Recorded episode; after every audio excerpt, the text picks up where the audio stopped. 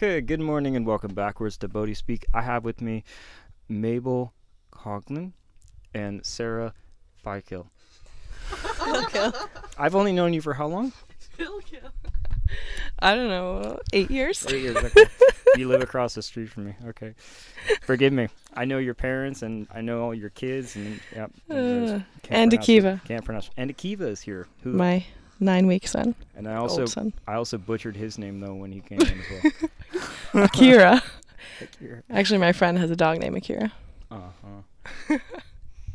okay, so uh, and you guys started a birthing collective called Catskills Birth Collective, and uh, before we even give your bios, can you just explain to me why it's a collective? That's a great question.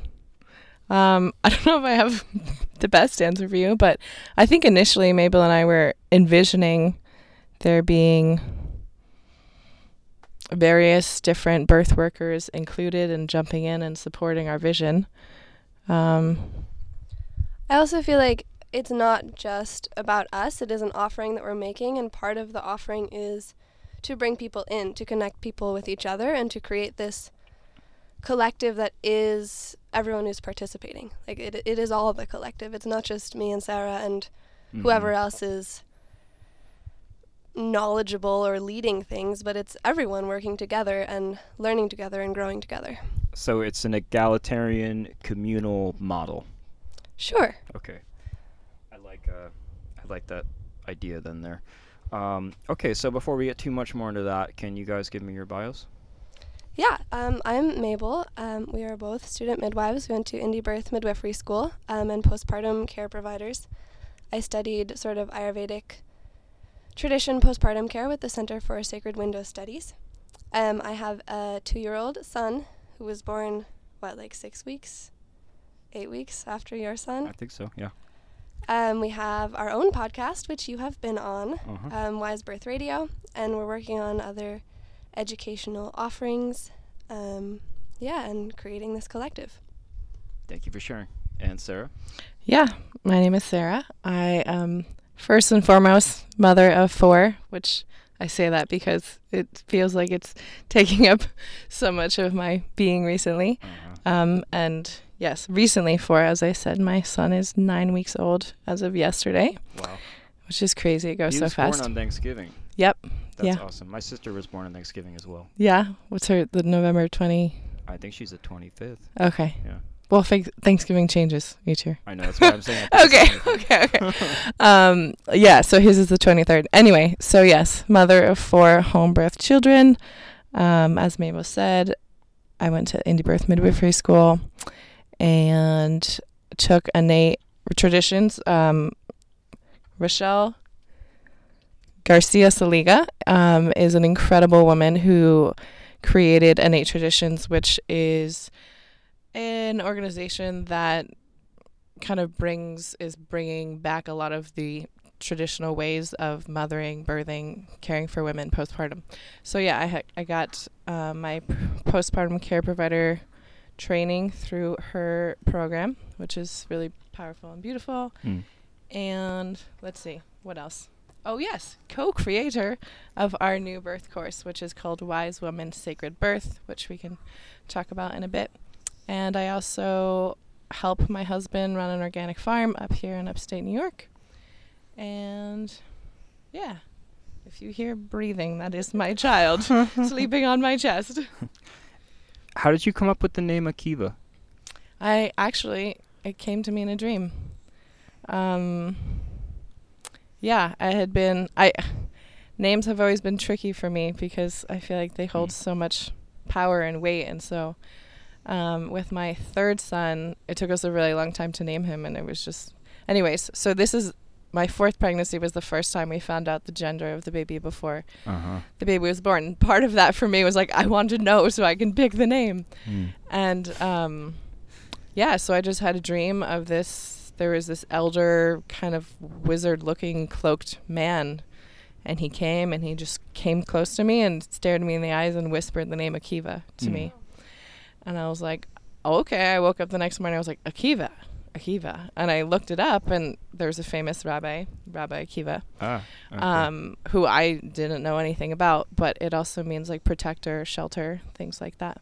wow. Yeah, and it wasn't until after he was born and like learning some more about his astrology and his mind astrology that we felt like that was really a name for him. And also the name, the word Kiva is the name of like a certain type of temple that was used a lot in the southeast or sorry, southwestern part of the United States by the native people there. hmm Like the Navajo, or is it more like the Apache? Or, I do you don't know, or- specifically, I just know like in that region. Okay. Yeah. Interesting. Yeah, that's cool that it came to you kind of like in the opposite. I thought that you had looked it up and specifically chosen like a Jewish name, but it came to you in a dream and it turned out to be a Jewish name, especially considering everything that's happening right now in the Middle East. It's like really potent and that's like really beautiful story. Thank you for sharing that. Yeah, yeah, thank you. Yeah, it sounds a little. Sometimes I feel a little cliche saying that, 'cause, like, but it was just like so clear. Mm. Yeah, Well, that's kind of what's cool, I think, about the process of childbirth and what you guys are trying to do. Um, and this is definitely something like I've learned more secondhand from Michelle and from all the women in the community. But it's a very like mystical process. It's a very transcendental, shamanic, totally um, beyond the scientific, rational world. So things like that seem to actually make a lot of sense to me, having listened to many of the women talk about it but it's funny because in the culture it's become this very sterilized and clinical institutional like unempathetic type of thing. And so i feel like what you guys are trying to do is bring it back into more of the mysterious realm. At the same time like when i've talked to you i haven't heard you guys speak about it in like a mystical sense where it's like really woo woo and so on and so forth but more like rooted in like nature and in like indigenous culture and stuff like that so, um, would you say that's an accurate interpretation of what you guys are doing? yeah, I would say so. I think the word that is coming up for me is just like transformational. Like there's Mm. such an opportunity for transformation on every level, on a spiritual level, on an emotional, mental, physical, generational. Um, yeah. Did you want to say something?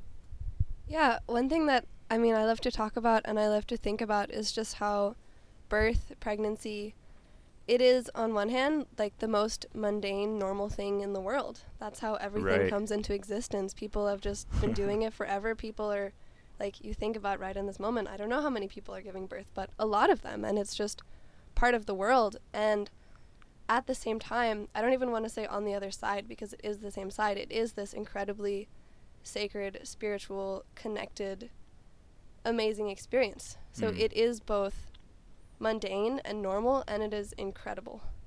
Could you say perhaps that that's because being a human being is just a normal, boring thing that is also totally a spiritual thing at the same time sure. and completely transcendental? Mhm. Cool. Okay. So, um, can you guys talk a little bit about the program uh, specifics and things that you are doing that are uh, really progressive and are you're having a lot of success with, and just that would be of interest to people to hear? Yeah, I think kind of along the same lines, something that you see, or at least something that I see, because I've seen a lot of birth content out there, is people are either on the one side of the fence of being totally like birth is just a sacred experience, birth is just a spiritual experience, birth. You know, you need emotional support and guidance, and you need to like work through your energetic blocks. But other than that, birth just works all the time. And then Mm. there's the other side. Even people who are sort of more natural minded are like, birth is kind of a little scary sometimes and things go wrong and you should take this prenatal vitamin and walk this many miles a day. And there's very little content that kind of bridges that gap to bring together yes, it is a spiritual experience. Yes, having this emotional preparation, energetic work is amazing. And yes, it is a physical experience and you need to prepare your body, you need to take care of your body. And sometimes in the world, things don't go the way you expect them to. Mm-hmm. And wherever there is life, there is the possibility of death or of things going wrong. Mm. And I think that one thing that's really important for me is just being transparent about that and not trying to like gloss over anything or paint pretty rainbow pictures. Mm-hmm. Saying like birth is amazing and things happen. Same with life. Life is amazing and things happen. But you just uh, ask you a question about it. Yeah.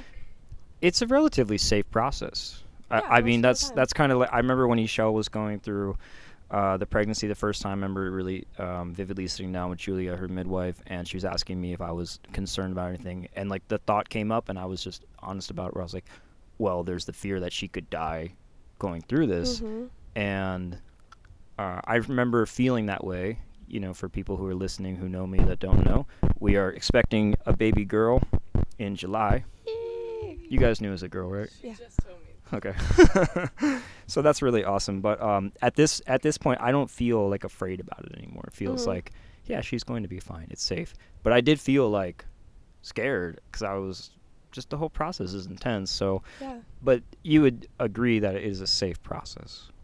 I mean, nothing is ever safe, Right. but statistically, you're probably going to be fine, and the baby's probably going to be fine. Hmm. But there is, I mean, it is a huge portal, and this moment between life and death is not something that we're comfortable with, most of us, not something that we're experienced with. Mm-hmm. Like, we don't see people be born, we don't see people die. It's kind of this thing that's really removed from our comfort zones. So I think that's where a lot of the fear comes from. Mm-hmm. Um, and something else that I really like to just sort of juggle around in my mind is that maybe for a lot of women, the fear of death comes from knowing that something will die. That when you become a mother or when you become a mother again, something will die, something will break, something will have to be released so you can step into the mother that you're becoming. Even if it's just your own ego. Yeah, Okay. whatever it is. Mhm. Even if it's just like tasks that you did before that now you can't, or who you thought you were that now is not totally lining up. Hmm. Would you like to share some of the kind of the same question about like what is some of the things you guys are doing? If you want to touch on the death, and we'll, we'll come to that too in a moment. Yeah. Whatever. death and rebirth, all that. Yeah, I mean, along the same lines of what Mabel was saying, but I think, yeah, I think what feels unique to me about this course is that we are providing support like in every one of those areas. Like we're providing the the very physiological, physical expectations, the what kind of nutrition, what type of movement, things like that, but also um, providing guidance and support for people to really dive into themselves and like do this deeper inner work of looking at their beliefs around birth and like and their fears and and providing support to release those and like really have a deeper introspective process which Mm. I think that's the the piece that me that I mean I think that's one of the reasons why it's like such a the energy of birth is just so magnetic because there's such an opportunity for so many profound changes to be made. And I mean it's a little bit tricky because I feel like I'm in a bit of a birth bubble where I you know I see the people the people that I surround myself with are kind of on the same page as me but I have to remind myself that the majority of the world, yes, is probably very scared of birth and like their birth pregnancy processes are very, probably most of the time, very surface level and like very much on a physical process. And, and there's a lot of fear and um, kind of like, let's just get this over with and like get myself a cute baby, you know? Do you think that that's the case um, for people that are like not living in like modern Western culture, United States and Europe, like places in Africa or Asia and Middle East and South America? Do you think people in those cultures are ha- also have that kind of fear ingrained? I, I'm just curious, or if it's something that's more pertaining to our culture here.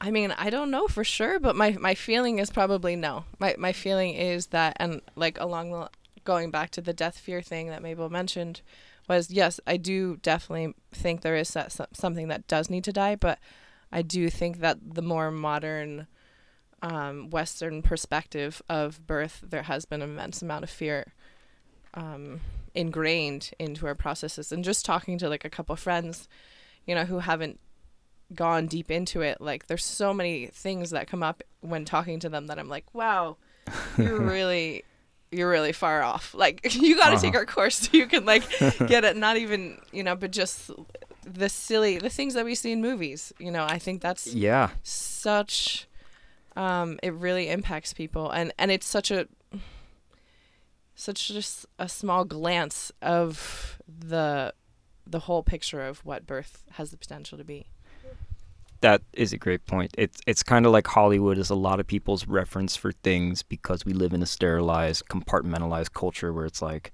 the old people go to that building, the sick Mhm. people go there, and I just stay here in my cubicle where it's safe and I don't deal with human deals, human interactions in a certain level. Yeah.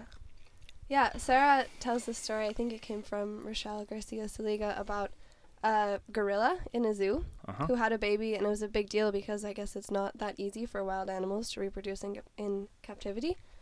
Um, and she couldn't nurse this baby, and the baby died. Hmm. Um, and she got pregnant again a while later, and they had this whole group of breastfeeding women from like a La Leche League group come and like stand outside her window and breastfeed their babies. And she learned from seeing these women how to feed her own baby.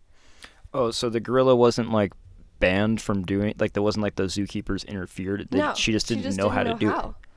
Yeah, That's and- really okay. Go ahead. Well, Yeah. I just think that sort of metaphor can also be applied to birth that we're not exposed to any of this. And if we, you know, even if we have pregnant friends, they're like, "Oh, this it was great," or "It was really hard," but we don't.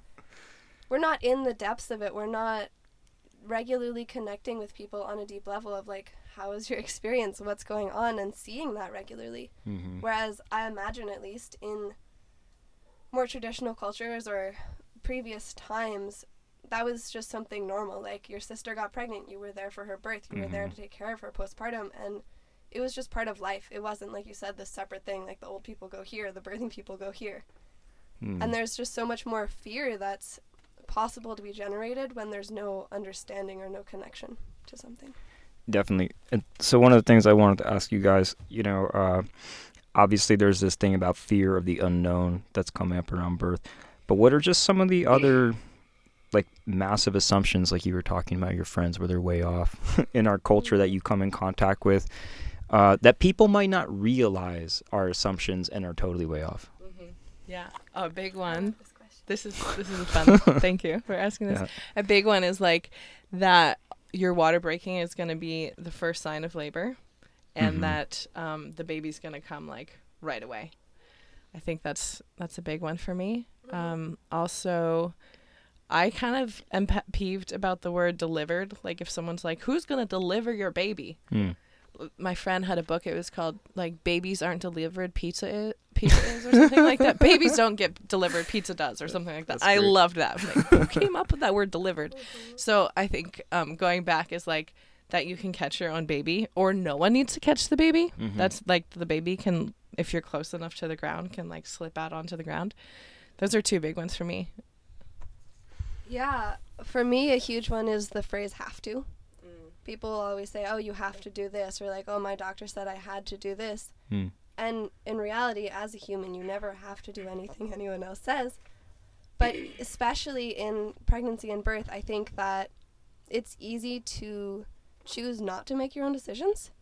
And I was just thinking this morning about decision fatigue and how that can be so real and so daunting, especially when you're imagining now you're taking care of another human and choosing to take responsibility for all of those things, all of the choices you could make can feel like a big, big, difficult task. And it can be so much easier to just say, oh, my doctor said I had to do this, my midwife said I had to do this test. And I'll hear people say all the time, like, oh, I had to go get induced at 39 weeks or whatever. Or even the other day at the chiropractor, there was someone there who was talking about how she was, her due date was in like two days, and so she had to get an induction the next day. Hmm. And for me, that's just like you. that's no, extreme right you don't I mean, have wow. to. Yeah. You don't have to. It may be the best course of action. It may not be. It may be the easiest course of action for someone else. It may be what makes someone else the most money. Like, Hmm. not to be too cynical about it, but Are are labor inductions oftentimes monetarily motivated in some respects? I don't know anything about it. Just from what you said, made me think that. yeah, I think that can be part of it. There's also statistics that more women are induced right before major holidays or on Thursdays and Fridays. Okay. So you think maybe it's a convenience. Doctors are like, oh, I would like to be home for Christmas, please. So let's just make this baby come out now. And this isn't in Wow. any way like to speak poorly of specific people or doctors. I think it's a system that they've all come through that, in a way, that training has been to dehumanize them and to mm-hmm. disconnect them from other people. My stepbrother is in medical school right now, and just hearing about how like he has 18 hour shifts and then he goes home to sleep 2 hours and then does homework just feels to me like there's a point in that that is meant to separate you from being able to connect to other people's suffering or even just other people in general. Wow. Yeah, that makes a lot of sense. And and also too like you don't even need a doctor to have a birth. I mean, from my understanding, because a mid a midwife is not a doctor, but they have medical training to some degree. But having a doctor is just like I, for every Hollywood movie you see, they're always in a hospital mm-hmm. in this in this institutional environment. But like, I don't think any of the women here, other than I know one of them had to go to the hospital because there was some complication and everything was totally fine. There was no issue, and so there's you know grateful that there's a hospital to go to in that respect. But no one here has had a birth in a hospital. Just people probably don't even realize that in a lot of ways. Yeah, well, I think the um, I think the official definition is like midwives are experts in normal birth, and obstetri- uh, OBs obstetricians are like experts in like complications that Mm. might arise And surgery. And surgery. Okay. So that just kind of like right there, if you can just see things through that lens, like I'm going to get for people who want to have a normal birth in the hospital, you're going to someone who specializes in surgery. Right. That's a great point. Yeah. I like people have said like you wouldn't go to the heart surgeon just because you have a heart or like you don't regularly go to the eye doctor because you have eyes. Yeah. You go when problems arise that require more intensive care or technology. Uh huh. Okay. Um.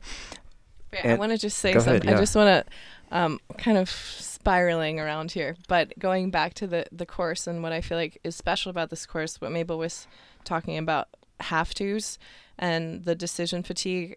Um, I think when you, a person is up against having so many decisions and there's like these quote unquote experts telling you this, this, and this, and the other thing, it can be definitely exhausting to like go research all these things and like, well, if I want another perspective, where do I look? Like, Google is Google.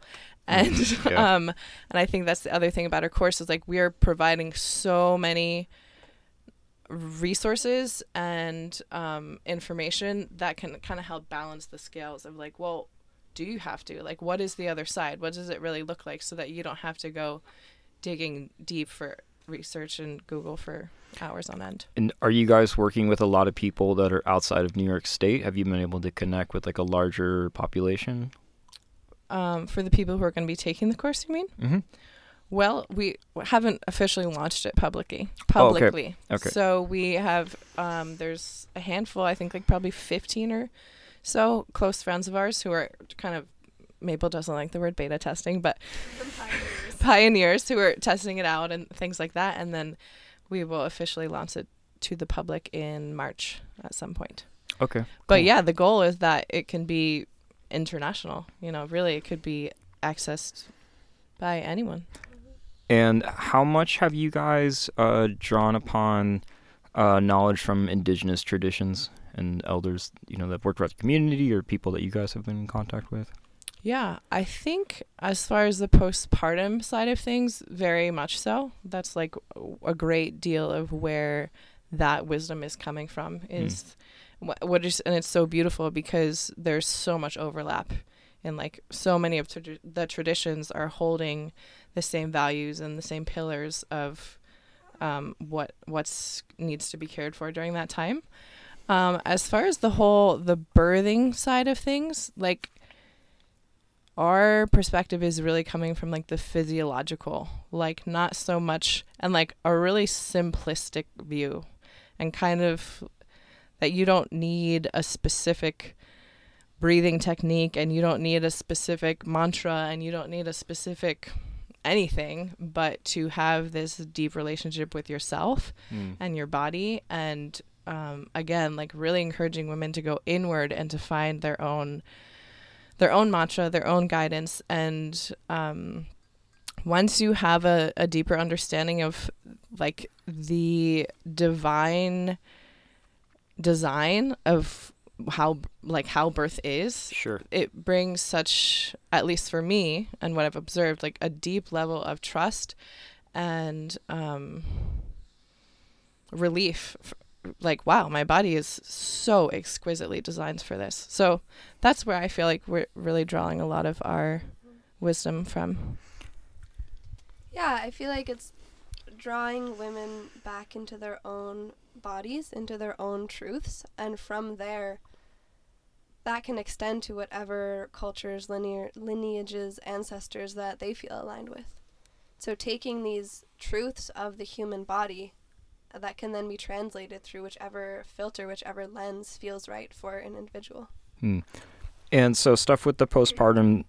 Well, first of all, thanks for sharing that. That is really uh, that resonates a lot with me because I feel like the more I've learned from all these cultures, it's like the less you need to focus on these highly complica- Mhm. complicated and specific things, and more just like tune into yourself.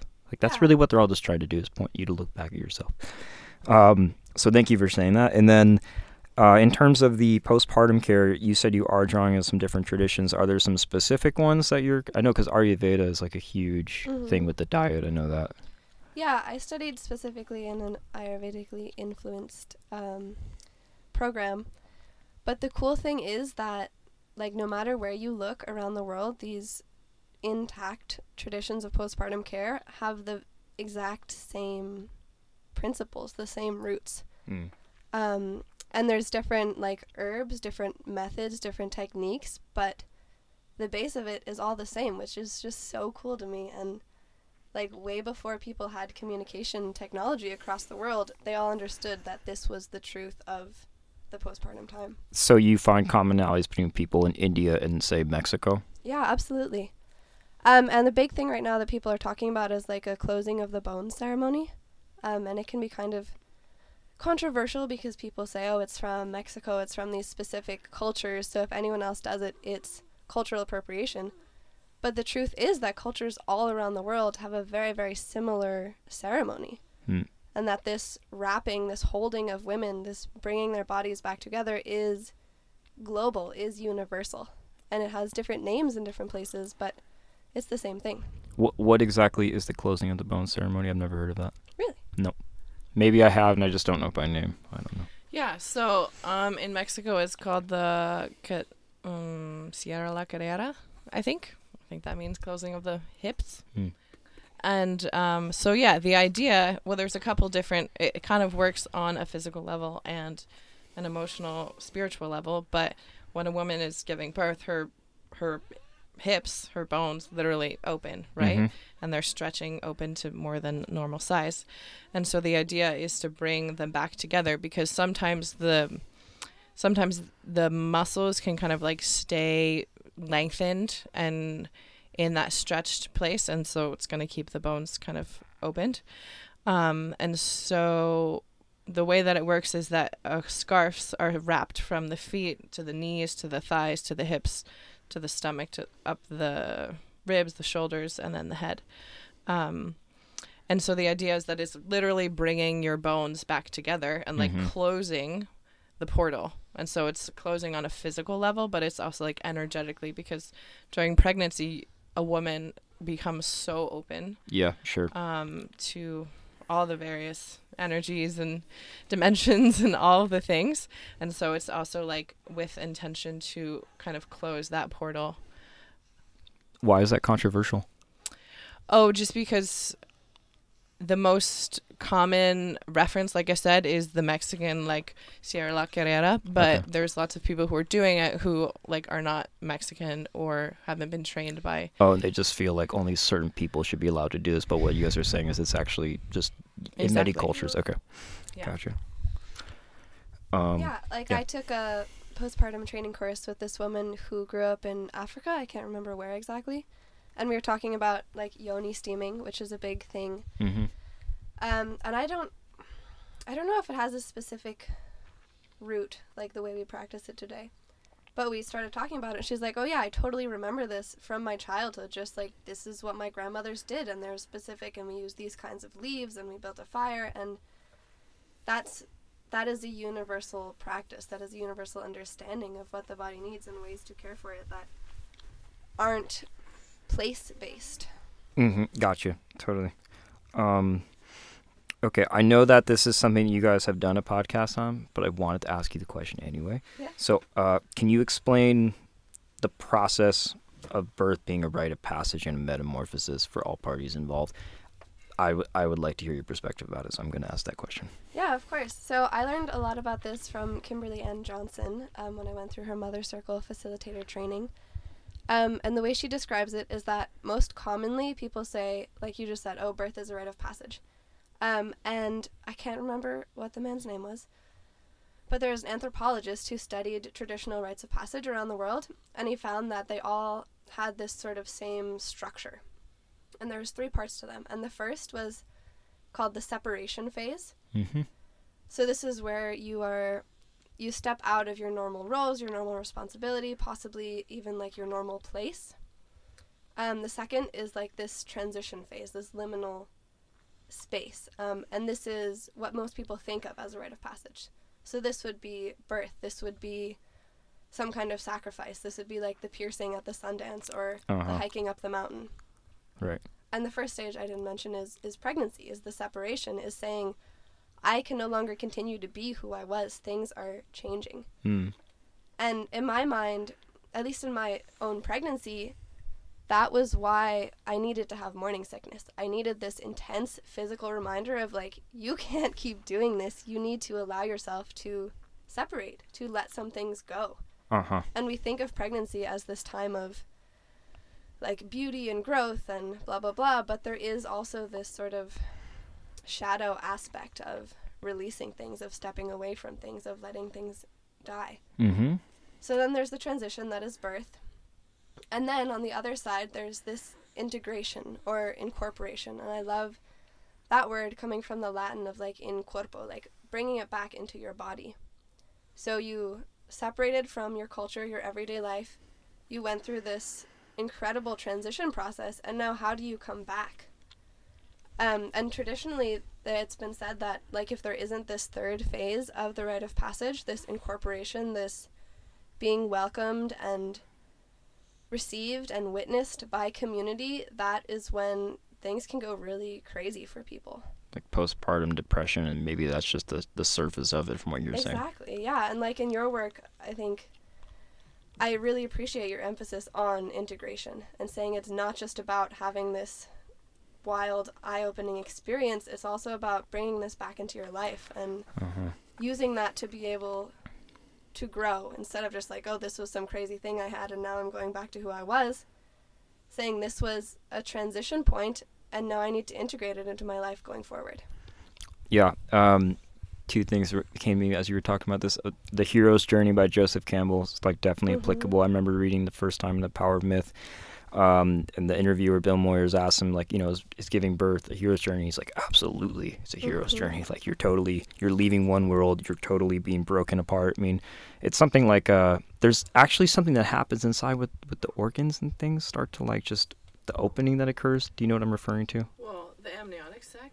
just like the, the whole inner transition physiologically speaking i mean aside from there's the baby being born but what happens to your organs and your bone structure the whole Mhm. thing is amazing uh, so just in that sense it is like yeah it's a radical transformation but then also i was thinking about when Ishel was pregnant with makoa and you know we have the pool over there with all the rock wall around the pool and she's Mhm. trying to build the rock wall while she's like i don't know how many months pregnant with makoa uh huh. Yeah.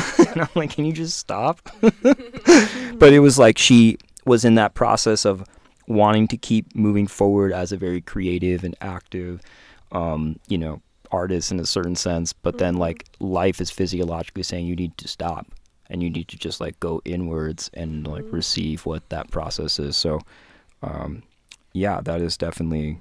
Uh, that's just something that made me think about that in, in real time. So, Yeah, we actually we were just thinking about if we want to give the modules of our course names. hmm Right now they're just called like introductions, pregnancy, birth. And I was going through, I was like, well, it could be sort of like the story of Inanna, like this descent into the underworld. We could go through the modules like that, or I was looking through the the hero's journey, like how can we sort of incorporate this aspect and make our course into this process, like modeling this journey. do you guys offer anything for um, participants like uh, after the kind of postpartum thing where they're able to connect communally with each other about like what is happening and it, this idea of like being seen and witnessed Mhm. as to the process do you guys have a space for that in the course Yeah, so right now we have sort of a, a community platform similar to a Facebook group, I would suppose. Um, and we're also going to have monthly calls.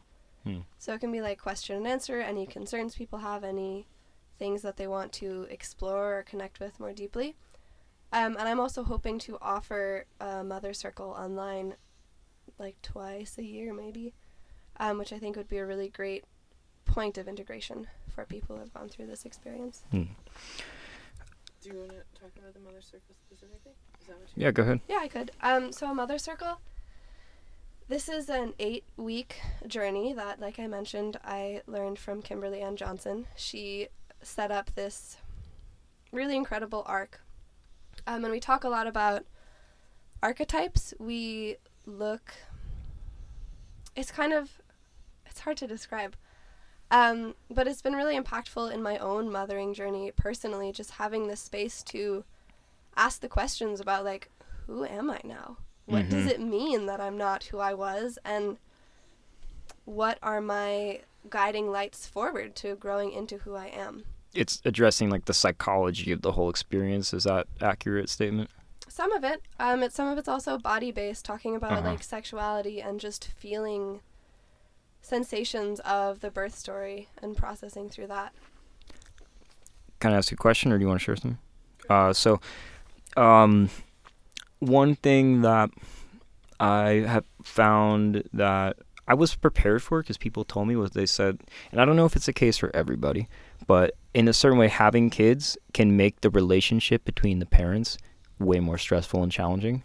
I mean, I don't know how it couldn't, right? I mean, I mean, it brings you closer together, but the process of coming closer together, in most, in most of my experience has been like there, in most of my experience, coming closer together with anybody in community, friendship, relationship, marriage, whatever, uh, it involves conflict. There has to be Mhm. some kind of like friction that makes people um, actually become more honest with each other. And a child is a really good catalyst for that. So that was something I was kind of prepared for, more or less. But I think it's something that maybe a lot of people aren't uh, always attuned to. That it can actually make the relationship. It, it will radically change the relationship in that regard. Mm-hmm. Um, you know, I think it's kind of funny when you see people who are uh, without kids because they can be like, you know, they're very like physically in- affectionate in certain ways that are like maybe over the top. I think that I used to be like that in a certain sense. and it's not to say you don't love the other person anymore at all. It's just like the the love elevates to another plane of consciousness. Mm. That's my experience of it. But um, it just radically shifts the relationship, and I'd just be curious to hear from you guys talk about that. Yeah, for sure. I mean, my son is going through this really interesting phase right now where if my partner and I touch each other, he gets really mad. Like if we hug, he'll come between us and try to push us apart. Uh huh. so there's like a physical manifestation of that. Okay. Um, but I also just think that I love your perspective on that, that it's like a different level of connection. And I think that's what we wish for all people. Um, but I also think that there's just so much that comes up that if people don't have the tools or the even awareness of what's happening, that it can just create so many blocks. Between partners, where Yeah. they, where they're just like yelling at each other, they're not listening, and so on. yeah, and all like one thing that's been huge for me, and I know is huge for a lot of women, is coming to terms with, in some ways, a lot of people become dependent. Like, I am now home with a child. If anything were to happen, if I were to, like, need to escape for any reason, I am no longer making my own money. I no longer have physical autonomy most of the time. I have a small being with me. Uh-huh. And that's not to say that like, you know, I'm preparing to run away, but there is Sure. some, I think, really deep patterning there, um, and coming to terms with ourselves and our, what's the word? Our relationship. Um, yeah, and just the way that we are able to show up for each other and the expectations that we have. I feel like that's a huge one. Uh-huh. So Wait, I, before before you answer, I want to say to you specifically. I was thinking, you know, you maybe you're sitting here looking at Maible and I with like, uh, these fools know nothing. They only have one kid. So I'm curious to hear your perspective on that. Four children deep now. Yeah. Well, thank you for that. Yeah. I think Z and I have been together 11 or 12 years at this point. Okay. Um, I actually was not thinking that, but but sometimes I do Okay. when people are. Yeah. Um, But yeah, I mean, I think the thing that Z and I both came to like the enlightening piece for both of us when we had children and, and we had our second pretty soon after we had our first and it was there was so much going on. I mean we had a baby, bought a house, started a farm, renovated a house, had another baby. Uh-huh. It was like, you know, two and a half years of just explosion, really. Um, and I think for us, we just realized like, wow, the moments that we have together uninterrupted are so precious. Like, Mm. why are we going to waste it on like arguing over a stupid thing? Hmm. And I think for me, that's been the biggest thing. Not to say that some things aren't important to talk about, but I was just recognized that there was a lot of things that I didn't I didn't need to talk about. Like Mm. I would rather just have fun and smile and whatever, share beautiful moments instead of getting wrapped up in deciding who's right or arguing over who's right or, or whatever. So I think that's a big, big piece for us. Um, and what was the other? And I think also just becoming kind of having like some degree of being detached and like being okay with not being right. And Mhm. there's definitely, I mean, of course, there's going to be different reasons why people are arguing, but I think the thing that comes up for me a lot is like the way that I want to raise our children, and he might have a different perspective on a certain thing, whether it be like how much candy they get, or how much screen Mhm. time they get, or when they go to the store, how many things are you going to let them pick out, and um, sometimes feeling like I'm holding, always holding one side, and he's holding the other side. But um, I've also noticed that when I calmly and peacefully hold my hold my side like and just sometimes in a matter of time at least recently with the screen time thing he comes to it like Hmm. through observation like oh maybe you were right about that like maybe but i couldn't push it and and i think the other piece is just like really acknowledging and lifting each other up in like the amazing ways that we are Hmm. which i think is true for any relationship but like especially when it comes to like the role of being a parent like how can i really reflect back to you the, the ways that you are raising this child that i absolutely love and that are so unique and that i'm so grateful for Hmm. um yeah I was also, I was, I think, reading something recently about, like, what if my partner isn't communicating or, like, isn't connecting with our child in the way that I would like? Or, like, if you have a very specific parenting philosophy or whatever. Um, and just thinking about how, if you believe, which I know I do, I'm pretty sure Sarah does, I would guess that you do, that children choose to come here, choose to have us as our parents Mm-hmm. then that means that they're choosing your partner in all the ways that they are. Mm-hmm. And so trying to change that doesn't really make sense. Is trying like just allowing the other parent to be the parent that they are for this child because that's who the child came for. Mm. They didn't come for your version of your partner. Well said, for sure. Um, there's two things I wanted to ask, and uh, the first one uh, I wasn't planning on asking it, but I'm glad you brought it up. Screen time. As as a conscious parent in the world that we're living in, what are your thoughts about that, and just how to do that responsibly? I'm finding that it is very tricky. Um, because there's moments where you do just need to focus on something else and not entertaining a child. And obviously, it's different for the father than the mother. Like, you know, when it's just Makoa and I, for the most part, he tends to just play by himself and he doesn't like need me to come over and engage with him. You know, sometimes I won't hear from him. We'll be in the same room, but I won't hear from him for like, you know, an hour and a half. And he'll come up to me and be like, Whoa. Fire truck? And just hands it to me and then he walks away and then, then like 45 minutes later he comes back you know? but then there's other moments where it's like something's happening where he needs to be engaged but i can't do it shell can't do it uh, and then like the screen comes in and every time i do it i feel a sense of guilt and it's like really intense. Um, and i'm just curious what you guys think about that. Yeah. I think not specific to screens, but sort of more addressing parent guilt. Um, okay One thing that I have found really helpful as a mother is really identifying my values.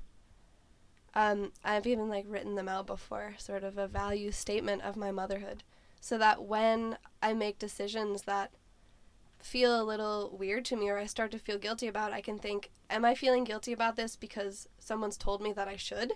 Like Mm. someone's told me that I shouldn't give my kids screens ever and I feel guilty because I'm letting down someone else's expectation of me? Or am I feeling guilty because this really isn't ali- in alignment with my values?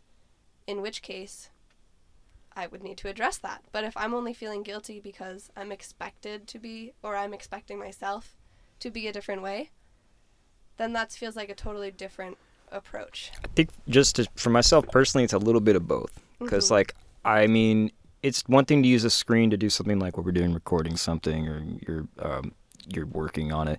Another can be just be mindlessly entertained. And like some part of it is okay because it's like most of us grew up watching TV, and I know a lot of people that grew up watching a lot of TV that are doing Mhm. really epic things with their life, so it's okay. Uh, but it's like I would just say for myself, it's a little bit of both. It's not just that someone's Yeah. telling me; it's also like in myself. I'm like, I don't really just want him to be mindlessly entertained. hmm Yeah, it's such a weird conversation that we have to be having as parents. Uh huh. Like, I wish we could just say, just go outside and don't be on screens ever, but that doesn't feel realistic. I mean, maybe you could pull like a Captain Fantastic situation, but for most people, that doesn't feel realistic. And I know this is more of a relevant topic for you than for me with one two year old. Michelle told me that Captain Finn. That's the one with the V- Viggo Mortensen, when he's like has a Noam Chomsky day. Yeah. Michelle said that's what I'm gonna be like when I'm older. I would like to be like that. I'd like Noam to Cho- watch that movie. Uh, again. Noam, Ch- I'm all for Noam Chomsky day for the record. Um. Anyway, uh, your Wait, response? Did you know that the Ker- Kerhonkson gnome is named Noam Chomsky? No, I did not. Saunderskill Farm gnome, that giant guy. That's beautiful. Um, yeah. Well, we've been back and forth and tried many different arrangements with the screen time situation. I personally did not grow up with very much TV, Mm. um, and Z did. So Really, I wouldn't have thought Z did. Huh? yeah, well, you see him at three in the morning binge watching. Okay. but actually, it was so funny because rewind probably nine, ten years ago, um, we when we first met and we're living in the same house, there was not a TV around, and we went on a road trip and we're staying at this really cool Airbnb, and he turns on the TV and is just sitting there watching, and I said something like. What are you doing? And he got really upset. Me like, don't tell me to turn the TV off. okay. Anyways, so there's kind of that thread, but um, or it's just a thing that we're continually finding peace on, and that's a big thing where I'm like, you're an adult, you can watch as much TV as you want. Like, Sure. I'm not gonna stop you. That's Totally. your thing. If you want to stay up till four watching movies and be tired the next day, go for it. But our children are another situation, Uh-huh. and um, really, I've just been making my decisions through observation, and like I have observed that it's so highly addicting. That's Yeah. that's the thing Scary. that, that really it's really scary. Mm-hmm. And um so yeah, I've just seen that the more the kids get to watch it, the more they want to watch it. It's extremely difficult to get them off, even if it's like very clear half an hour or hour or whatever. When it's time to turn that thing off, there are screams and freakouts galore. um, Mm-hmm. and so that's the thing where I'm like, I don't want to deal with that on a regular basis. That's one thing. But also, I think it's really dysregulating to their system. But yeah, I, I got little, little bubs here waking up. But um, yeah, I think the place that we have come to is like, it is, it's a treat. It's like ice cream. So like Okay. right now, we don't have screen time during the week. Hmm. And then on the weekend, like they can watch a movie here and there. And that's been working really, really well. And they know, like they'll ask me, they've been, this is a newer thing, but they're like, is it, what day do I get to watch screen time again? Friday. When's Friday? Well, today's Thursday. Okay, so tomorrow? Yes. but, um, yeah, I think for me, the biggest, one of the biggest things that scared me was the addictive quality. And there's Uh-huh. still times where, like, my daughter, I'll just be doing something and I'm like, where's my phone?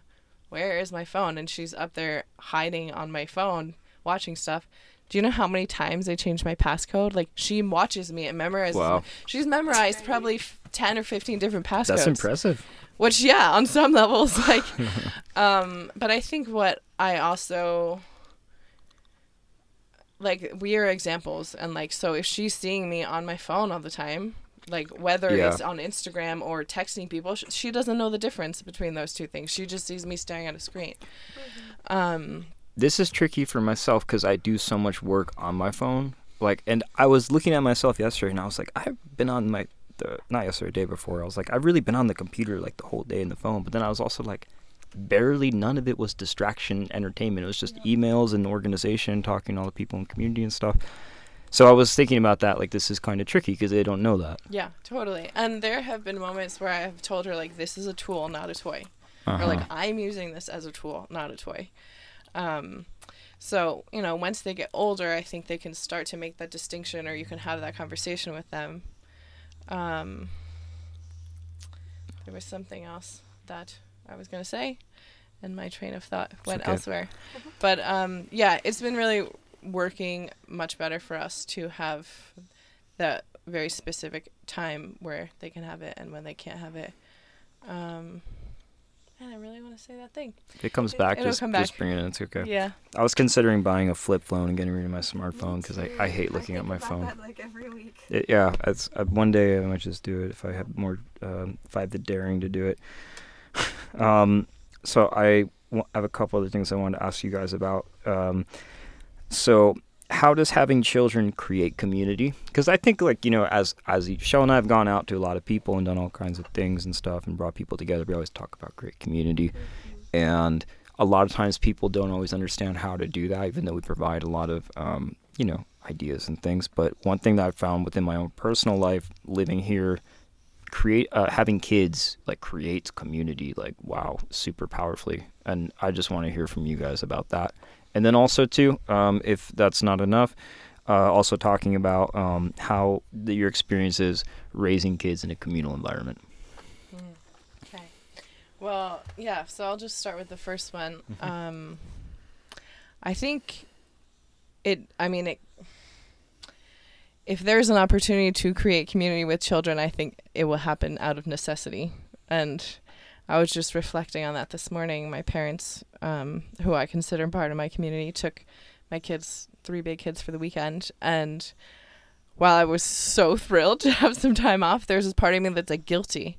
Like, why do I, which I'm glad we brought up guilt before so I can see how this aligns with my values. But I'm like, why do I, well, maybe this is it because I think there is this part of me that feels like I need to be able to do it all alone. And if I can't, not, al- not all alone, but like, self-reliant Right. And like having someone help me that much reflects back to me that I'm weak somehow. It's And then I'm like, very but, like- american right? sorry go ahead Yeah. It's okay. But um that you know, I do really resonate with the phrase like it takes a village. And like in traditional settings like I would never be parenting the way that I even though we are part of a community, I do feel like we're not to the level that people in villages shared responsibility of raising children. Yeah for sure. And um so that kind of like brought me some peace. I was like oh yeah because like i why would i feel guilty about this? This is like necessary to be a sane human to be sharing this yeah. this responsibility but um yeah so i think it's partly out of necessity like if you have the opportunity to help each other take care of your kids then it's going to happen and i also think like there is such beauty in being able to for children to have these close relationships with their aunties and uncles and like Mhm. see the ways that different people are and like see the different gifts that we have to share with them and i think like in having really close relationship based on love and trust as a child having many relationship with adults in that way like really creates a foundation for confidence and Mhm. um yeah just what's being and like being comfortable with oneself that can take a person really really far i was reflecting on this a lot Yeah. the other day because um which isn't perfect in community and like you said kind of leading into the next thing like i think raising children in community is like a whole other level of self-work and like reflecting on oneself and reflecting on the ways that we were raised and like these really deep threads of um hmm of like what it what it takes or what we believe it takes to make a great human mm-hmm. and i think it's really and then there's like we talk about this a lot in our course like there's there's ways to just like get by and like a lot of not get by, but having a baby and being pregnant and giving birth like there's you can do it and like not put a lot of effort into it and like things will probably be fine Raising a kid though too, you saying that as well. to some level Right. You But, could, you could be a little automatic about it because Mhm. we're not living in like prehistoric times or something. I don't know if that's really relevant, but Yeah, I mean, like, this is no. I love my parents deeply. They're amazing and they're so supportive and generous and all of these things. But like when I look back on my childhood, like I went to school every day and they went to work, and like I don't feel like yeah. I don't remember like having profound conversations with them or like them exposing me to all these things that I wish I had been exposed to. Like Uh-huh. they kind of went like the general run of the mill. Anyway, and I turned out okay. Yada yada. yeah. But what I'm getting to is like, and what we speak about a lot in the course is like, what is the optimal? Like, yes, we're doing great, but like, how much greater could we be? Like, if we really nourished ourselves and like provided ourselves with these things and our children, like, we don't even know what the full potential is um, of ourselves and our children with when provided with like these optimal nutrients, and I mean nutrients on not just a physical level. Mhm. Um, whew, where was I going with all of that? anyway, so I was just reflecting. So yes, raising children in community. Um, yeah, so I think it gives people are really. You have to look at the way you believe a child should be raised and the way that you were raised, and that's a very personal thing. Like some people think it should go one way, and some people think it should go another way, and so it can be really tricky and really controversial in my experience thus far. Um, and I really had myself thinking last night because I had an experience last night with another parent, and the person was like, Well, I, w- I want this kid to be tough. Like, I'm showing them how to be tough. Uh huh. And I was really asking myself, like, well, first of all, is that what's most important to me for my child to be tough? Like, yeah, I want them to be p- tough, but I think first and like what's more important is like having them be compassionate and having them be creative and having them be curious. I think those are like some of the But are they mutually exclusive? No, not necessarily. But this is but then I was asking myself, well, tough is yes, I like I would like my child to be tough, but like what does that really mean? Uh huh. and how do you become tough and like what i came down to was like having confidence and like really knowing oneself like not confidence in an arrogant way but like yes i am a beautiful human being and i deserve love and this and that and the other thing and like but nothing can touch that like i am a spiritual divine being no matter what and in my experience and observation and research like the way to instill that in a child is like through unconditional love. And that a lot of that comes from this book called unconditional parenting. Mm. and sometimes that might be observed in like a way that is some people might. It just kind of goes against a lot of like typical standard ways of like parenting from maybe the ways that we were parented.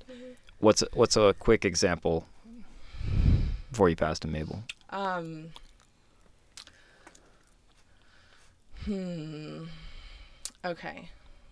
Well, I think just as simple as like a kid does something they shouldn't and like yelling at them, yelling at them and saying like, "No, don't do that," versus like sitting down, getting at their level, like explaining to them a situation, or Mhm. like we had an experience the other day where my five year old was being really difficult and my husband was just like really losing his patience and was raising his voice at him. And then he and it was clear that my son was just like distraught.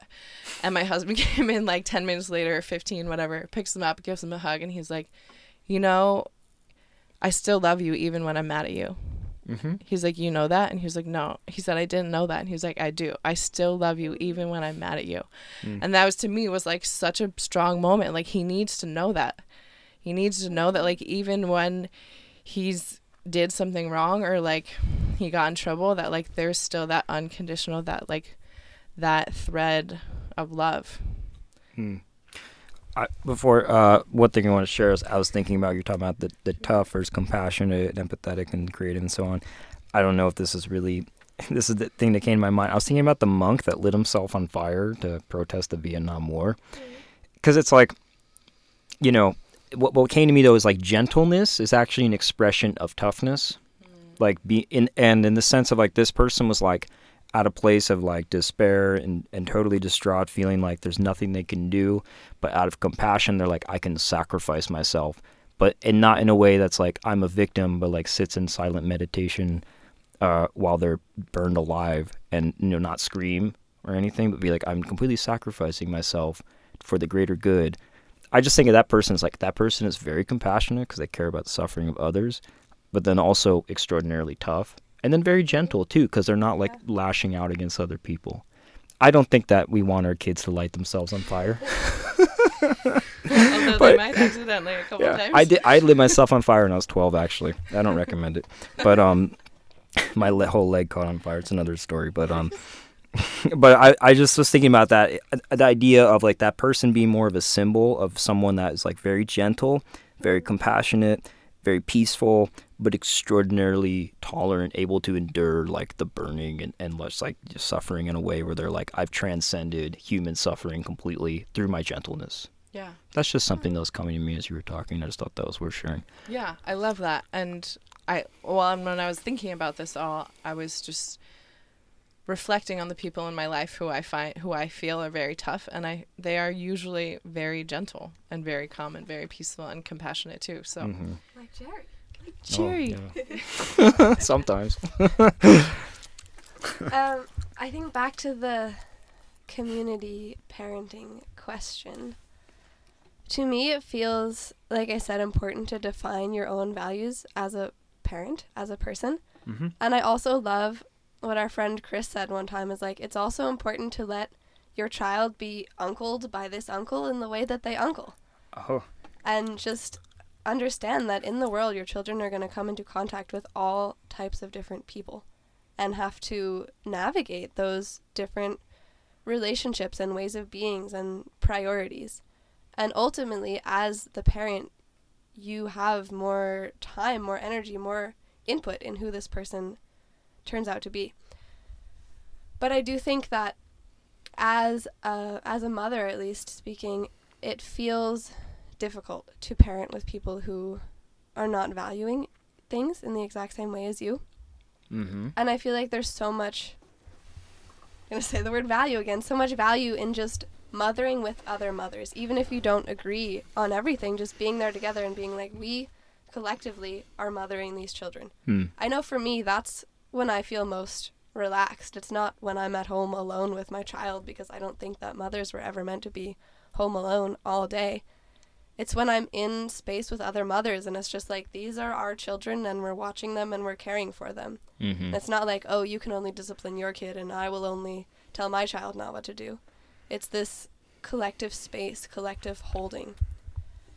Um, and something that always comes up for me when I'm feeling stuck or frustrated or scared as a parent is the it's a poem that comes from the prophet and I learned it as a song by Sweet Honey in the Rock, but I think it's just called On Children.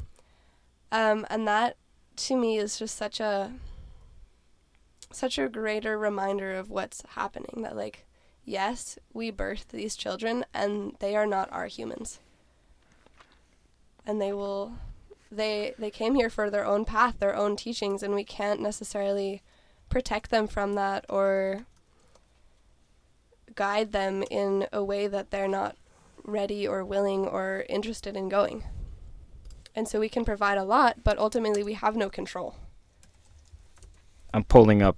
So it's it's like a passage. If I pull it Uh-huh. up here. Yeah. Okay. Um, should listen to the song is it something that I should read right now, or is it very long? no, it's not very long. Okay. On children, and a woman held a babe against her bosom, said, Speak to us of children. And he said, Your children are not your children. They are the sons and daughters of life's longing for itself. They come through you, but not from you. And through they are with you, yet they belong to you. You may give. Not to you. What's that? They belong not to you. Touche. Yeah, I need to be more careful reading that. you may give them your love, but not your thoughts, for they have their own thoughts. You may house their bodies, but not their souls, for their souls dwell in the house of tomorrow, which you cannot visit, not even in your dreams. You may strive to be like them, but seek not to make them like you. For life goes not backward, nor tarries with yesterday. You are the bows from which your children, as living arrows, are sent forth. The archer sees the mark upon the path of the infinite, and he bends you with his might, that his arrows may go swift and far. Let your bending in the archer's hand be for gladness, for even as he loves the arrow that flies, so he loves also the bow that is stable. Kahlil Gibran. Gibran? Beautiful. I like that a lot. I've heard maestros say that, where they, they come through you, but they don't belong to you. Mm-hmm. I love that poem so much. We read that for Mayu's Mm-hmm. baby blessing, and actually, the piece about being the bent um, bow, I'm really resonating with. um, I love that. And Maible, when you were sharing, it reminded me of something that I was listening, a book that I was listening to a couple years ago, and I'm pretty sure it's the um, Old Path White Cloud book.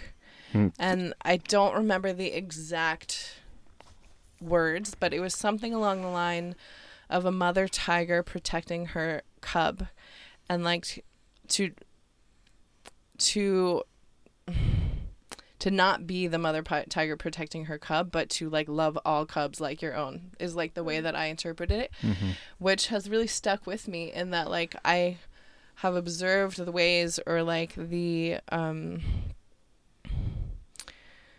the canyons that are like the thought patterns that I have observed myself creating of like no this is my child and like this like favoritism almost and like observing other parents. And since hearing that part of the book like really making this effort to dissolve those walls between myself and other children and like really care and love and watch over these other beings like they are my own. And um i think for me like one of the important pieces of that is just creating this sense of like universal family um Mm-hmm. I was my little boys were fighting last night and I was like, You guys, you're on the same team. Like and I almost said we're like, We're team Hackney. But before I said that, because that's my husband's name and that's the last name that my kids have, before I said that, Z, my husband was like, Humanity is on the same team. And I was like, Yeah, that's way better. okay. Yeah, someone should tell them. So we should tell them. Yeah. But um yeah, so like that's been a piece for me is like, can I Not your kids, for the record. Oh, I meant someone should tell them like the the human Oh species. yes, yes, yes, yes. I thought you were telling me. No, kid, no, but I we can tell them too. Yeah. But um, but I think that's for me like that's been a big lesson in raising, helping to raise other people's children. Is like, I truly want every person in the world to like see the beauty and the light in my child, and and I'm really trying to do the same for other people's children, hmm and I mean for other people, everyone, but maybe once that's a burning. Well, comment. yeah, you said something. Um, just and also to allow other parents to raise you as a parent. I think you've been. I mean, I'm so grateful to have lived with you and to have seen your example as a mother before I became a mother, and just to be so up close to that, like to feel that frequency of really powerful motherhood, and to be witnessing to what that looks like, even when it looks like losing your patience or yelling or just saying, I can't deal with you right now. That's all such an important part to witness.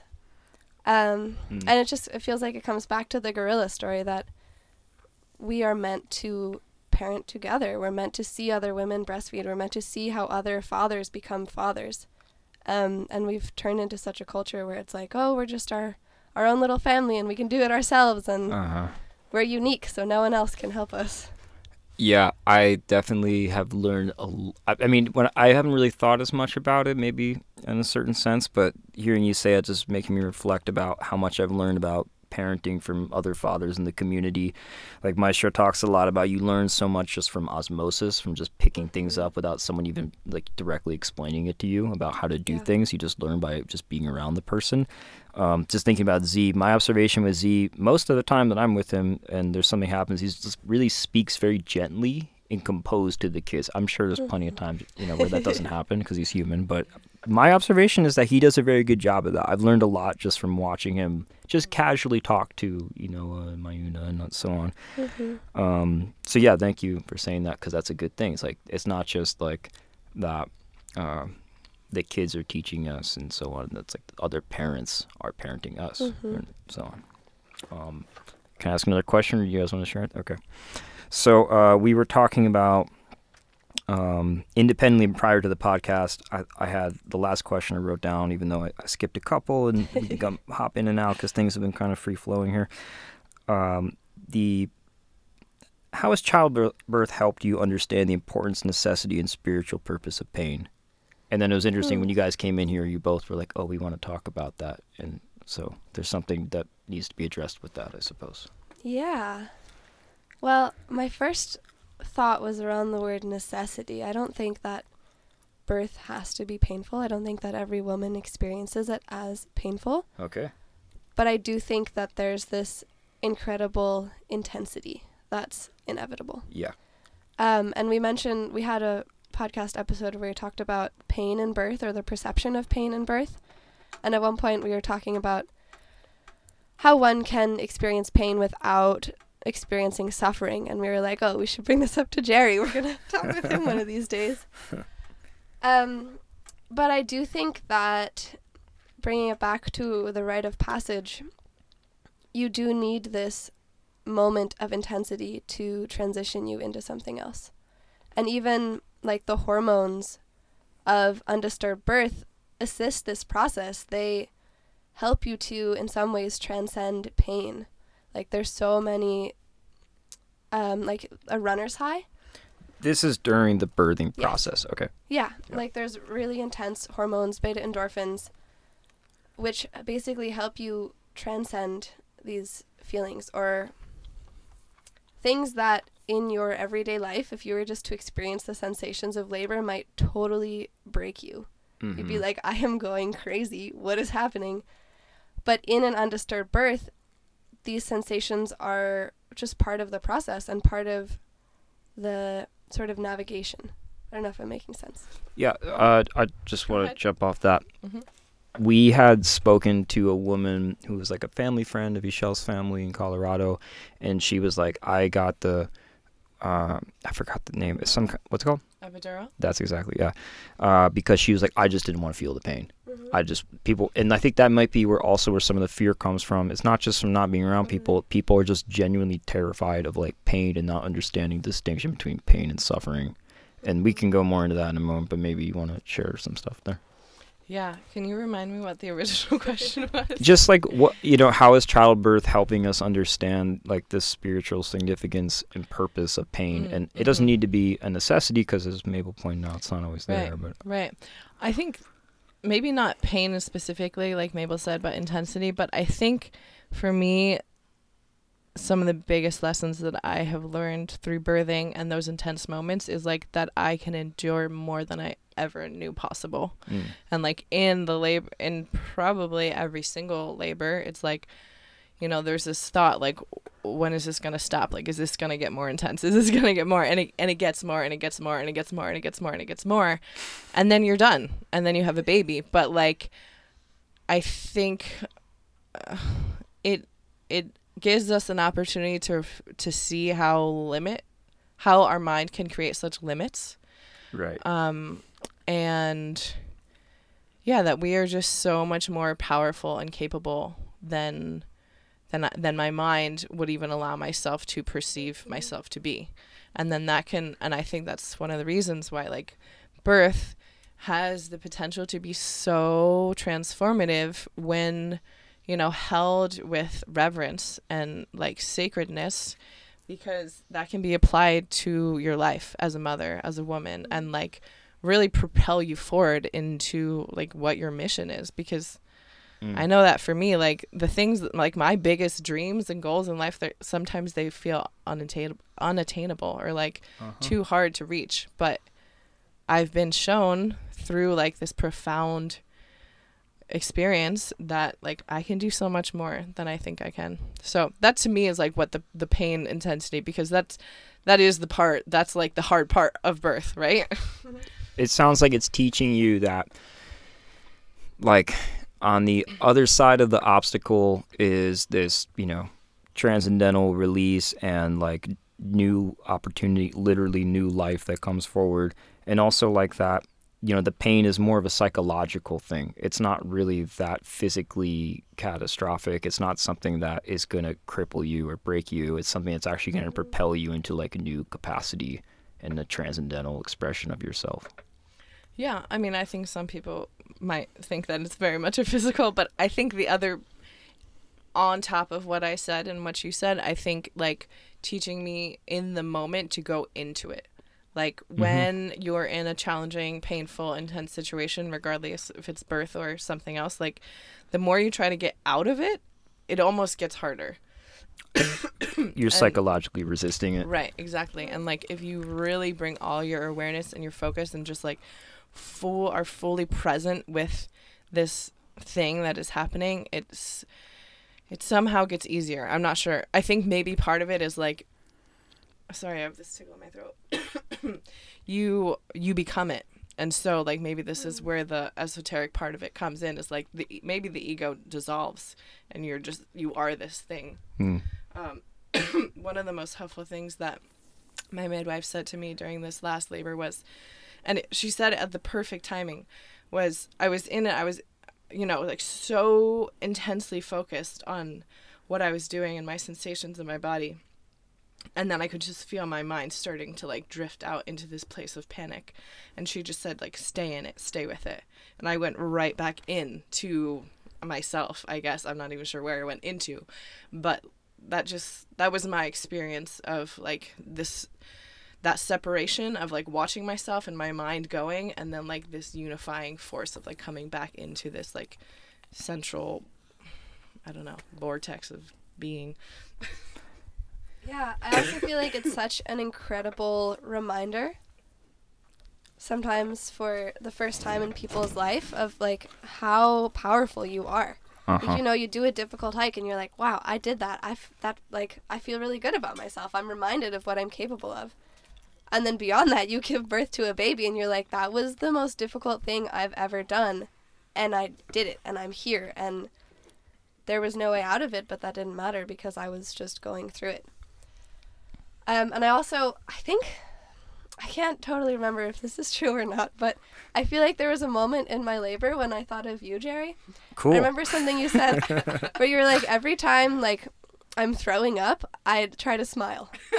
I, I, that sounds like something I would say. At the beginning of my labor, I was throwing up a lot and like deeply uncomfortable and not totally in like the flow of labor yet, and just kind of like this just sucks. What's happening? And I was like, you know what? Let's just try to smile. This sucks, and it's kind of funny. I'm pretty sure I said that. Yeah. Yeah. Uh, I, I remember just uh, I we were in a teepee and we weren't allowed to leave to go to the bathroom, and I remember it was just like excruciatingly painful. I had I just not known not to drink a bunch of water and eat food prior, and I was it just felt like I was I felt like I was giving birth. Put it that way. And it was just like God bless me, and people are just talking and talking. I'm like, stop talking, and it just you can't really do anything. You can't lay down. I remember looking over at someone and they were like to- they were just like a statue. And i was just like oh my god. And then i just started telling myself eh, like in my mind i was like it's through our pain that we grow. And i just kept saying that over and over again. And then something happened where psychologically it just like it went from like confinement and pressure to just like space and flow i still felt like i was about to explode on the inside but it just didn't hurt anymore i don't know how to i don't know how to like articulate it other than that it just my mind was okay with it and then there was an opportunity where I had where I was able to leave the teepee when other people weren't because I was putting wood on the fire, and uh, I could have gone to the bathroom. And I was like, I'm not gonna do it. I was like, I'm gonna I'm gonna hold it. Uh, but you know that's kind of my, my closest you know male expression of, of being pregnant, I guess. Um, but that's really funny that you thought that during. I'm happy Yeah. to know that those little sound bites I send off, you know, Of re- people remember them at- as Mhm. crucial moments. Um, Yeah, I feel like I had an experience in my labor also that was kind of a similar situation where I'd go through a couple contractions and be like, this is so intense. What am I doing? This is crazy. And then I'd have a contraction where I was able to like visualize what was happening in my body. And during that contraction, I was like, wait, this actually, there's no pain involved. It's just really intense movement and sensation and Hmm. pressure. And when I forgot that, when I let myself just get into like, this is painful, this sucks, then it was painful and it did suck. And when I could remember what was happening, it felt completely different. so what I think would be what I think is great is what you guys are talking about is like that the the way out is through. Mm-hmm. And I'm just thinking about that woman. I don't remember her name, uh, who was just talking about. She's like, I just didn't want to feel the pains. Epi, epidural, Epidural. epidural. Yeah, she just took that. And like, what would you say to a person like that really just feels genuinely terrified of the pain of childbirth? They've never experienced anything like that, Mhm. or maybe they have experienced something like that in the past that was traumatic, and they just don't want to deal with that level of pain again. Yeah, I would say that you should learn about the hormones of birth um, and how that unfolds because there is such an amazing dance of hormones that's designed to support you through this process. Mm-hmm. Um, I would say listen to birth stories of people who have had home births or unmedicated births or beautiful births and watch birth videos. I feel Mm. like again so much of the fear is just fear of the unknown. Like I I know that it hurts. I've seen people screaming in movies, but beyond that I don't really know what it's about. Mm-hmm. Yeah, and I think kind of like what you said is on the other side there is this beautiful gift, but also in the moment there's a beautiful gift. Like it is and that's why yes, pain sometimes is part of it, but I len I tend lean more towards the word intensity because there's like Right. Okay. so many other things that are being experienced in the moment. It's not just pain. It's mm-hmm. like ec- ecstasy and joy and mm-hmm. bliss and like your heart. At least these are the things that I experience, like my heart exploding with love and excitement and all of these things. So it's it's kind of all like this rainbow of intense experience, not just pain. And I think that's sometimes like like Maible said, people don't often hear about those other things. It's just Right, like, right. oh, it's gonna hurt like nothing else in my whole Yeah, life. I- Ishel was really adamant that that was her experience, like ecstasy in the sense of like bliss coming forward. But, Yeah. Uh-huh. Yeah, and I think also just to remember that this is such an amazing gift that this rite of passage is built into our physiology. Like around the world, it can be easy to be like, oh, look, all these rites of passages are for men because nobody cares about women. But the reality is, we have these rites of passage in our body. Mhm. Like in our first bleeding, every month, that is a mini rite of passage. And just that this is part of our design and part of the gift of being human is to be able to evolve through these intense experiences. And that's a great point you made because my understanding is a lot of like the the male rites of passages were created because nature doesn't do it for men the way it does Mhm. for women with the menstrual cycle with being able to give birth. My my very limited understanding of the Sundance is that it was created in a certain sense so men could understand the uh, sacrifice of giving birth in a certain Mhm. degree, like the ripping of the flesh and the whole process. Um, yeah, because it's like if if uh, nature fortunately does it to women in a certain degree. It's like regardless if you want it or not, you're gonna have a process where you realize you are no longer a child. But for a man, it's like we have to go undergo this like psychological um, process in a certain cultural way to figure it out. It's a very interesting thing in that sense. Yeah, I've already I'm already talking to my partner of like, okay, when Olin's like 14, Uh-huh. 15, we got to figure something out here. Yeah, put him Send on a vision quest. into the woods. Yep, that's it. hmm Um, did you want to share anything? I have another question to ask. Go ahead. Okay. Uh, how are we doing on time? I'm good. I have nothing to do. Okay, today. nothing to do. I okay. go get my child at some point. So we're, this, I think, plays into it because we're talking about uh, rites of passage and and um, you know hero's journey and so on. So I had another thing from Joseph Campbell, and uh, an idea he put forth, which is to say an idea that's put forth by like all the great wisdom traditions of the world, because that's what he studied. He says that we don't need to fix life or change it necessarily, but rather we need to uh, rejuvenate the world by bringing revitalized energy into life. Hmm. Um, and can you just talk about how having children has done that for you guys? Hmm. This is kind of connected, something I was just thinking about. But to me, I can't totally make the connection verbally yet right now, but just when you were talking about when we were talking about pain earlier, there's some part of me that feels like giving birth and being fully present in that experience, not with epidurals or drugs or even just like not out of your mind in fear, being really present with it is Mm. somehow a gift to the earth. Mm. And that feels relevant to this quote. Like, with consciously birthing our children, we are rejuvenating the earth. We are bringing this new vitality into both the new generations of humanity, but also energetically, like, into Mother Nature herself. Mm-hmm. Yeah. Well, I I feel like I know exactly what you're talking about. I'm not not sure if I can put any more words to it, but um I don't know. If you look at the picture of me giving birth on Instagram, I feel like that's that kind of that which, you know, was maybe controversial to some people, but that I think is part of why I felt the need to share that was because like there is this like what I felt was being captured in that moment was this like primal vital like creation energy that was just and like Maible was saying like that I think I don't want to say only comes through, but it comes through has the power to the potential to come through so strongly in those moments of uh-huh. like pushing, getting pushed to what you think is your edge.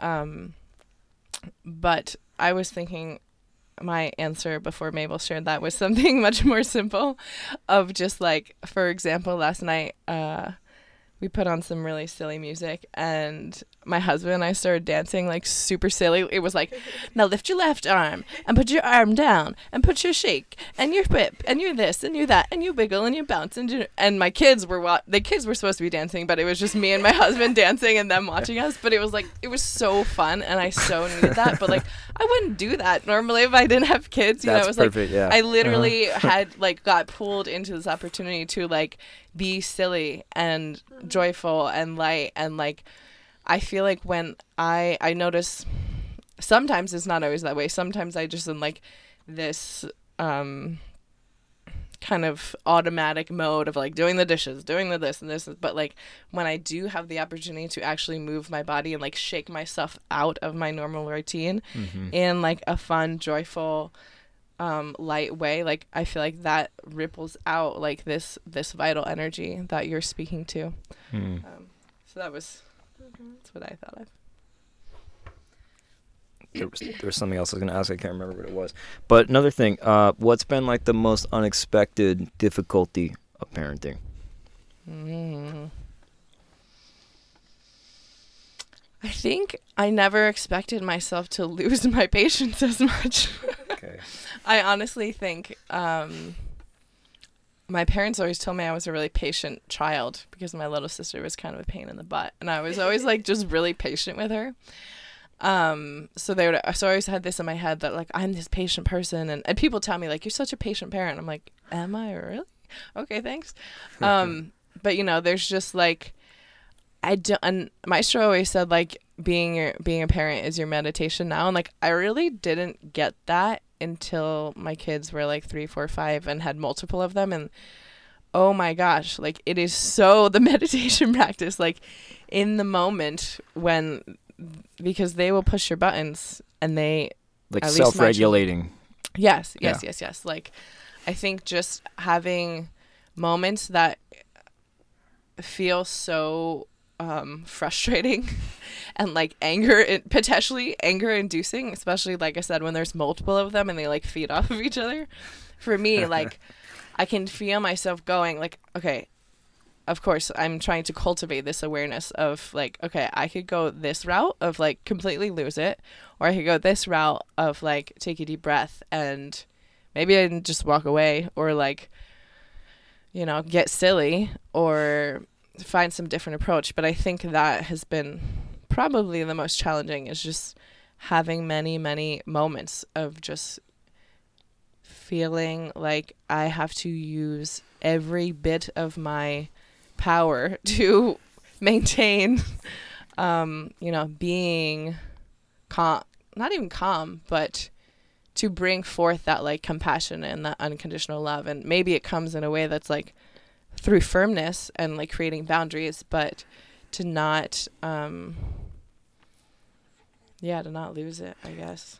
I, I have an interesting uh, experience of this. Um, I have only limited experience of it. Mako is a little over two. Um, but like, you know, the moments where you find yourself all of a sudden grappling and wrestling with like anger, frustration, how to handle something that happens that you're upset about. Um, while no one wants to feel that way for obvious reasons, um, I've found that there's actually something like therapeutic and medicinal about it because mm. like if you're what happens i think when people aren't pushed and challenged and like uh, there isn't friction in their life is they become really neurotic and Mm. totally like stressed out about things that just don't matter at all. like things that are like, oh my god, the dishes like where they're they're taking the part of themselves that is really deep and connected to biosurvival and like, you know, the animals coming to eat me and and there's nothing serious happening in the environment. They project that onto these things that are totally trivial. First world problems. You So- just like shed light on something that I've been wondering about? But but then when the child does something and it triggers that really deep part of you that just gets angry, you're able to feel that. And if you're able to like consciously wield it in a way that isn't destructive towards you or the other person, I find there's actually something kind of therapeutic because it like rebalances your system where you're no longer like getting neurotic about something totally trivial. Yeah. Yeah, interesting. I hadn't thought about it in that way.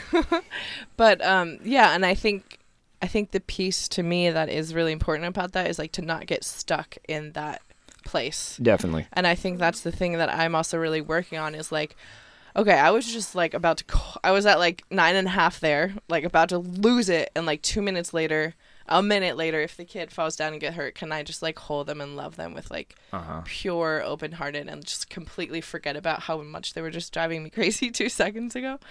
And I think for me, like that's been, it's like coming back to that presence again and just like not letting those things stay stuck. Yeah, I like. I think that I, I kind of am at a point uh, where prior to having kids, I felt like yet it wasn't okay to get angry about certain things. Like you just shouldn't get angry, and I'm starting to understand now. Like it's impossible not to get angry if you have a kid. I think, but it's not about whether you get angry or not. It's about how you then like handle the emotion. Because if you take it and you're like able to channel it into something that uh, is responsible and helps teach the child a lesson, teach yourself a lesson, and you know you manage it in the right way, it's okay. Um, and at that point, it could be therapeutic. Of course, if you do something destructive, like obviously that's not okay. But um, just sharing that for myself, like having a child has been like an education that like emotions are okay. Like certain emotions that are like society says are not okay, they are okay. It's just what you do with them and how you handle it. So Yeah, and I think that's the best thing that you can teach children, teach toddlers. There's so much out there of like, oh no, you're not allowed to be mad. Like right, you you have to share everything with your friends and whatever, but teaching them that like it's totally okay to have those emotions and I'm not going to let you put them on someone else in this way. Like you also need Mm. to learn how to take responsibility for that. that's interesting because you you are the example for them as to how a human being should be. Yeah. and it's almost like a necessity to show them that like also making mistakes is like okay because they're gonna make mistakes and they need to know when they do it that they're not like you know some freak that is totally an outlier and everyone else is perfect Yeah. so you need to be making mistakes in front of them on some level to demonstrate to them that when they make mistakes it's okay Mhm. Yeah, I think that so far the biggest challenge of parenthood for me has been figuring out how to balance being a mother and being myself. uh-huh Um, this is something that I talked about on our most on our most recent podcast episode with Stacy Ramsauer about how children are not our work. Like our work is our work and our children are our children. And maybe that work is a job, maybe that work is just like growing into yourself, maybe that work is a passion of yours. But I can see I could see how it would be really easy for me to just pour all of myself into my child and be Mhm. like this martyr mother who takes care of his every need and is like totally present and there for him and not for myself. And on the other hand, I could see how I could be like super workaholic. I need to do this thing. I have a mission in life and I'm going to change the world and, you know, good luck kid, go eat some pop tarts or whatever. and either one of those feels so much easier than holding both. Than being present for him, being his mother as a priority and not losing myself, not neglecting myself, not thinking of myself only as a mom. Mm. Thank you for sharing that. I totally agree. That's definitely that's definitely an interesting balance of like figuring out what it is that you feel called to do and then also raising the child and like understand there's a sacrifice. You can only do so Mhm. much compared to what you're doing prior. Yeah. Um so kind of getting to the end here.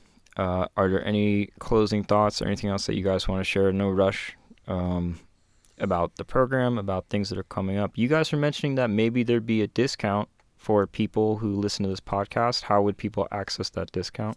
Yeah, for sure. Um, we can make a code. We could just make it Bodhi Speak if you'd like. That sounds good. One word, lowercase. Sure. Okay. you can put it in your show notes and all that. Okay. Cool. Um, Um, anything else you guys want to share about it? let's see. So we're launching towards the end of March. Hopefully. Um, we originally had this as like a five week in person course. You Mhm. took it then. That Yep. was really great. Yep. Um, but we've made it now totally online and you could still go through it in five weeks or you could go through it in five days if you only wanted to get specific parts of it, or you could dive really deep and like look over everything for a year. Mm-hmm. So it's totally self paced and up to you how into it you want to get. Um, and as we mentioned, also, this community, this connection aspect feels so important because we really believe that this kind of work can change the world. Yeah. That this isn't just about like, oh, have birth at home because home birth is great, but that growing into yourself as a mother, into your own power as parents, and bringing souls to earth in this way has world changing, life changing potential. Hmm. Um, but that without this connection, without this community, without this collective aspect, it's just so much harder to make those changes. So we do have this monthly call and this community that we're hoping will be engaging. Um, and we're just really looking forward to connecting with everyone who is feeling called to this work. I, I did take the course in 2021, right? 'Cause- But that was that the Yeah. exact same course that's gonna because it was like a that was sort of like a test that you guys did for people in the community. It wasn't the exact same. That was Right. like the the prototype. It was awesome though, just to like just to give you guys feedback. The amount of stuff that I learned, and I was like, wow, I'm super ignorant on so many of these things. Like, I don't think I was a person that was like afraid of childbirth at all. Mhm. I mentioned I was a little worried for Michelle at that one moment, but um, I it like in all transparency, I was just like, okay, I really don't know anything, and like it was very very helpful to take it, which Mhm. is why I was very happy to have you guys come here and share all the knowledge. So, Mhm. Um, This has just been so much fun to talk to you. Also, like yeah, we used to live together. I used to live in your house. I know. We don't get to talk as much. yeah, this this that's why I created this this podcast. I was like, I, my part of the mission that I want to do is I wanted to interview every single person in the community about something they're passionate about, That's awesome. and I'm really grateful you guys came here because I needed to like reinvigorate it. hmm Traveling a lot last year, in my podcast, I did like a quarter of the episodes I've done in the past. So hmm thank you for coming and getting it back in motion. Yeah, of Yeah. course. Yeah, just second everything Maible said about the course. Um, yeah, I think I'm just also so excited to engage and interact with women in the world and, and see the way that this really. Oh, hi, baby. That's awesome. Alright.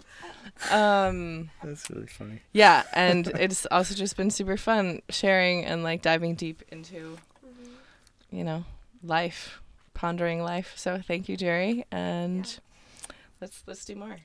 Yeah, let's totally let's make it a regular thing. Um, as you guys have more things that you feel you want to come on and talk about, I I feel like it's a really important thing. Um, I mean, raising kids, it's like that's if you really want to change the world, like that's a Mhm. really good place to start. Mother Teresa said, you know, someone asked her what people do to create peace in the world, and she's like, go home and love your children. hmm So uh, I appreciate the knowledge you guys are sharing because I have a lot of things I want to learn about it. So, um, any other closing thoughts? No, we've also we've been thinking about resources for dads and partners in birth, um, and we would love to do like a, a dad panel with all the community On the podcast? about. Yeah. Awesome. Yeah, let's do that. Yeah. Um, well, what's great is Ishel is pregnant, and I'm really only traveling one place this year, at least at the moment. So I want to make some time. Let's find some time to do that. Yeah. And uh, Maybe like you could do a, a dad parenthood panel on your podcast, and we could do an episode on like fathers at birth. That'd be cool. Sounds good. Cool. Okay. Well, thank you guys for coming. Thank you, people out there, for listening. uh, hope it's been educational. Catskills Birth Collective. It's it's online website you Mhm. can find right, and with Maible and Sarah, and uh, yeah. Peace.